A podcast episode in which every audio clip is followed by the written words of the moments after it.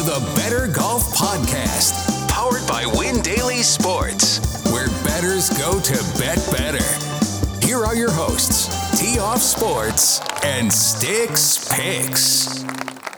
Hey guys, hope everyone is doing well out there. I'm Spencer Aguiar, host of the Better Golf Pod, and I appreciate you joining me here for the CJ Cup. We weren't able to get an audio podcast out last week for those that listen on iTunes, but I did release a video version of the show if you follow me on Twitter at Tee Off Sports. Uh, we should have things back to normalcy after an off week, but be sure to follow me on social media as it is to gain some of the in depth data that I release throughout an event. I try to highlight as many plays as I can on this show, but I always have additional information that can be found there, including my in tournament head to head wagers that have gone 121, 77, and 21 for a win percentage of 61.11%. For better or worse, that seemed to be the strength once again for my card at the Shriners Open, which did seem to turn a small profit in that market. But it was a losing week overall after an extremely uneventful top 40 card saw six of my seven plays fail to cash. Hadwin was the lone winner as the biggest wager of the group, but five of the bets didn't even give us a chance by missing the cut. The same fate in the head to head market was unfortunately suffered by Siwoo Kim, losing in a miscut, miscut battle against Jason Kokrak, something that has happened too frequently where our golfer has failed to beat an underperforming opponent. And the outright card was a little frustrating too when Sungjae Im graded as the top player in my model, yet I went in a various other direction. Um, there really isn't an answer to that other than sometimes you just have to stay the course when your model is seeing something the rest of the industry isn't over any duration of time. And it just so happened I jumped off Sungjae at the wrong moment after nearly two months straight of punching a ticket. I was happy to see multiple people use my model and ended up on Sungjae. Uh, so that is a huge encouragement. But for personal tracking, it was a down event. You're going to get these swings if you gamble on sports. I, caught absolute fire for nearly a three month span to go up 75 units. And while it has been a small downswing here as of late, I'm still showing 67.671 units of profit for over 16% ROI on the year. A really good family friend of mine was the late, great Chip Reese who was not only considered one of the best poker players of all time, but he was also a top notch sports better that bet six to seven figures as his standard unit size. Uh, Chip said it best to me when he told me that it's a long road that doesn't turn. So we just need to stay the course and keep approaching things with an open and fresh mindset. With that goal in mind, let's get into some of our research for the CJ Cup. Uh, we are back in Vegas again at a venue that will be making its first appearance on the PGA Tour called the Summit Club. And if we are just looking at proximity of the course from my home, it's only a few neighborhoods down the road. The venue as a whole is extremely exclusive and costs $200,000 a year to become a member. And despite the lack of stats available, I do believe we can come up with some great co- comp courses. Uh, before we get into those, I do want to mention this is a par 72 that plays right around 7,450 yards. The greens will be bent grass. It's a no cut event that features only 78 players, and we should be able to use some of that data in our research. Par 72 means we get a full set of par fives. 7,459 yards places this as a course that might require distance off the tee. And bentgrass greens highlight a surface to hone in on while we make a model. But the research doesn't stop there because of who the architect is of the venue. Tom Fazio designed the Summit Club in 2017, and I have noticed most of his tracks are very similar in makeup. Fazio likes deep bunkering where the fairways and greens are surrounded by sand traps. The complexes of the putting surface are usually on the large side, sometimes fast. And I think we're going to get that here because of the heat. Distance tends to play as an advantage because of the wide open nature. And that even pushes us to long iron play because the track sets up to require more length in all avenues. I believe you could go down the rabbit hole of countless Fazio properties and come up with more examples, but I like Shadow Creek as a comp, which is the Vegas course used last year for the event. And the second would be Caves Valley, won by Patrick Cantlay a few months ago during the BMW Championship. Both of those ended up being nearly identical model builds for me from a statistical makeup. But I weighted seven categories this week for the Summit Club. So I started with total driving for 17.5%. That was an 80 20 split of distance over accuracy, 15% on proximity over 175 yards. That stat was a staple in almost any Fazio design that I looked into. Par five birdie or better for 17.5%. I think this is going to be an easy course, and a par 72 always pushes par five scoring up in importance. I have weighted bent grass category that incorporates strokes gain total on the surface and also just putting. That is a 50 50 split between the two to derive a number there. Strokes gain total on easy courses for 12.5%. I almost always use this for an event that I anticipate to be 20 under par or beyond. There's just something to be said about how certain players improve when faced with a shootout. And that's why you hear that stat from me so frequently. The PGA Tour has really gone down the path here lately where we're getting a bunch of easy courses. I have avoided bunker play for 12.5%. That is 70% sand safe percentage from greenside sand traps and 30% GIR percentage from fairway bunkers. Players with distance should be able to cut off the dog legs. So that is why I weighed the green, green side ones heavier. And then I wrapped it up with 10% on three putt avoidance plus around the green. The breakdown there is 60% three putt and 40% around the green. These are larger surfaces that can get dried out because of the Vegas heat.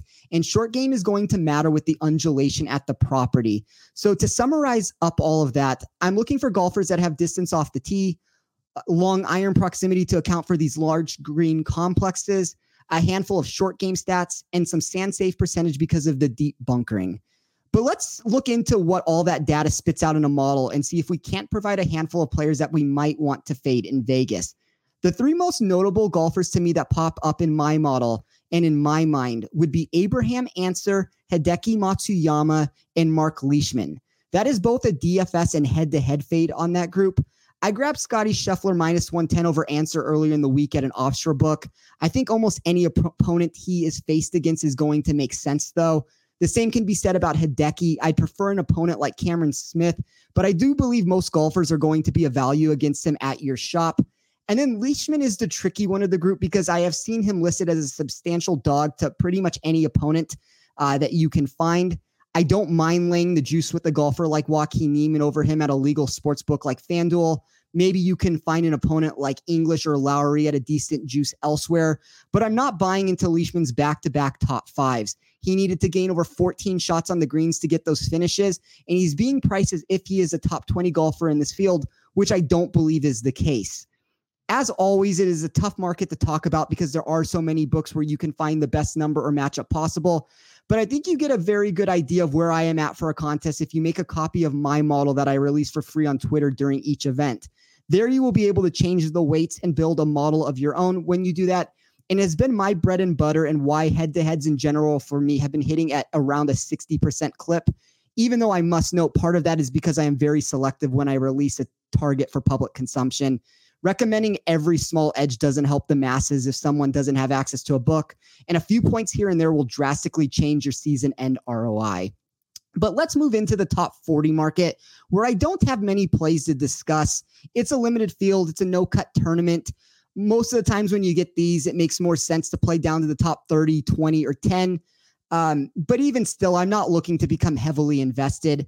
I think the best value for a no cut tournament always will come from the in tournament wagers, whether that be on an outright perspective of it or even just the head to head betting perspective. I'm speaking more of the head to head betting. I think is that's where it's the best. But even with the outright, I think you can find value that way. But there were a few top 40 bets that I found intriguing. And the first one was Jhonattan Vegas at plus 100 on FanDuel. This is a very small edge for me. Uh, this is just going to be a way for me to gain exposure since I don't want to use them on DFS sites as a $6,300, 15% owned golfer. He's one of the longer drivers on tour. And as I've mentioned countless times already, distance should be relevant here but perhaps more so than any reason, you don't have to look any further than the city being named after him. Vegas being in Vegas, I, I think that that's going to play well for him. So uh, I like Jhonattan Vegas at plus 100. The second top 40 play is Cameron Davis plus 100 on FanDuel. You could play this beyond the top 40 and into the top 20 zone if you want. But with the card being as limited as it is, I'm going to take the conservative route and grab my small edge in this fashion. Davis has shown in the past that he can succeed at open tracks, evident by his victory at the Rocket Mortgage earlier this season. And the floor has been extremely high for him with five top 31s in his last eight starts. If we do progress down to the next set, the only other play I'm going to give on here is Cameron Smith plus 125 to come top 20. You can find a book that pays ties in full. I would probably like that more. I don't mind paying a few more cents to lock in this range since um, you know this is going to be a, harder range to come in. We're used to these top 40 wagers where more people get paid. But Smith is the number one player on my model this week, and I'm going to try and take advantage of him in all markets. You can go further into the top 10 or five markets if you want, but I'm just going to play this for a larger wager as a top 20 and have my outright ticket on him and call it a day. Um, you know, that will be it for me there. That moves us into the final portion of the show, which is the outright market. And it's going to be a four player card for me, which is led by Rory McIlroy at 20 to 1. That price can be found on a site like William Hill, but the perception around Rory is so bad that I wouldn't be shocked if this didn't shift another point or two by Thursday. Fazio layouts have always been great for Rory's game, and he ranks number one on my model when recreating total driving for this course. His long iron proximity plays nicely at a venue where he can freely bomb it off the tee. And I don't believe the game is that far off for a player that has still gained in nine straight starts in total strokes gained data. The second player is Cameron Smith at 34 to 1. Uh, you know, as I mentioned, he's the number one player in my model. I build my spreadsheet without outright prices being incorporated as it's any sort of a built in total towards the weight. That typically means you should get more outcomes like this, but you would be surprised how infrequently the scenario plays itself out.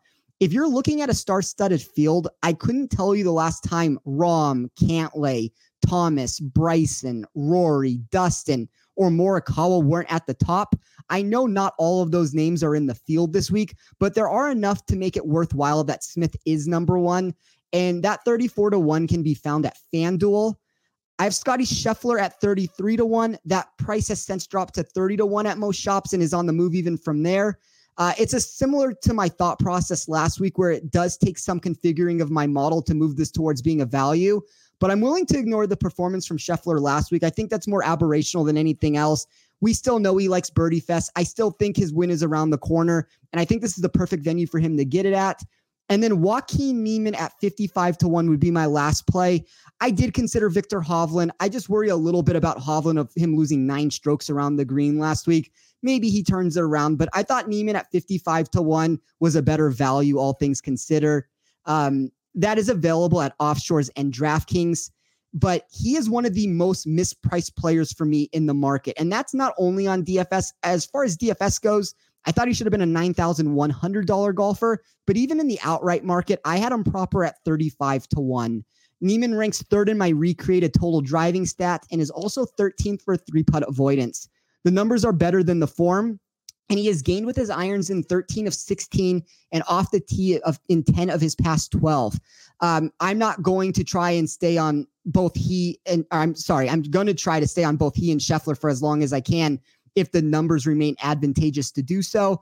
And I, you know, it's kind of the same thing as last week where I had Scheffler, I had Niemann. Obviously, neither one of those two things ended up coming to fruition for me. But I do think a win is coming for each, and I don't want to miss the mark on either one of them. But that will do it for me this week, though. I want to thank everyone who has tuned into the show for the last couple weeks. I know most people are doing football, but it means a lot to me for everybody to be here and to tune in and listen. You can find me on Twitter at Tee Off Sports. You can find this podcast at Better Golf Pod. I look forward to talking to everyone again next week, and let's make some money.